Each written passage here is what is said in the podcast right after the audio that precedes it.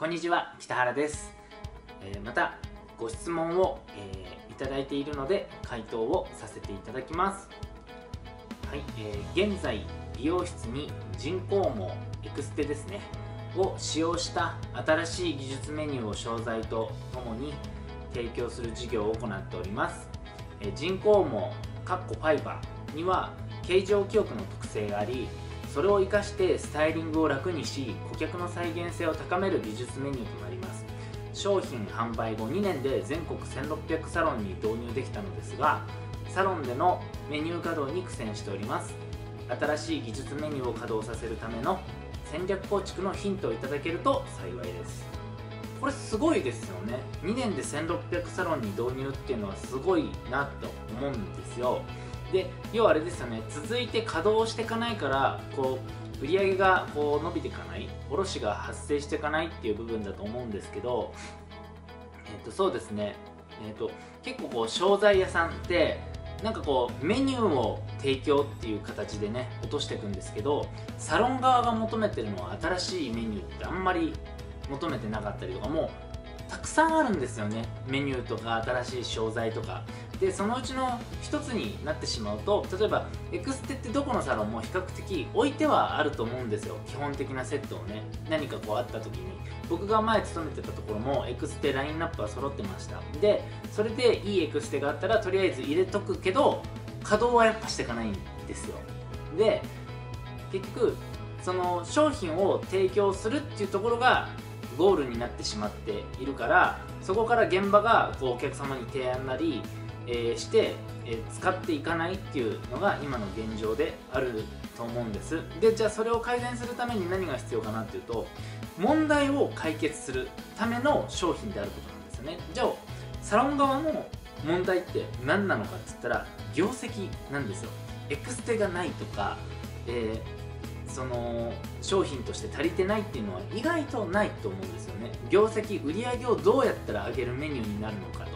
じゃあどうしたらそのエクステで売り上げが伸びるのかリピート率が高くできるのかって言ったら新しいスタイルの提案そのエクステがで使わないとできない新しいスタイルの提案とかになってきますよね。ただ現場の美容師さんが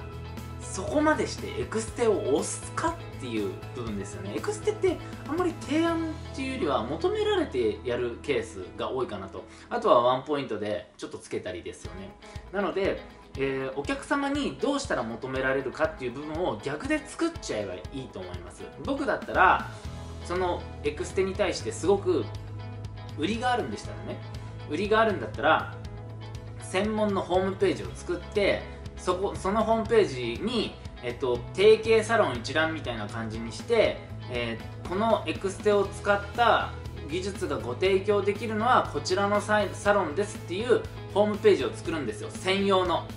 でそこに対して、えー、記事なり SEO なりリスティングなりかけて集客して予約をそこから流してしまう。でそれをやってるのがうちなんですよ。うちのホームページって、えっと、提携 FC 提携してあるサロンにお客様を送り込むようにさせていただいてるんですよね。だからサロン側からしたらもう受けるだけなんですよ。受けてサービスをしっかり提供する。だから稼働するんですよ。せざるを得ないんですよ。お客様が求めてるから。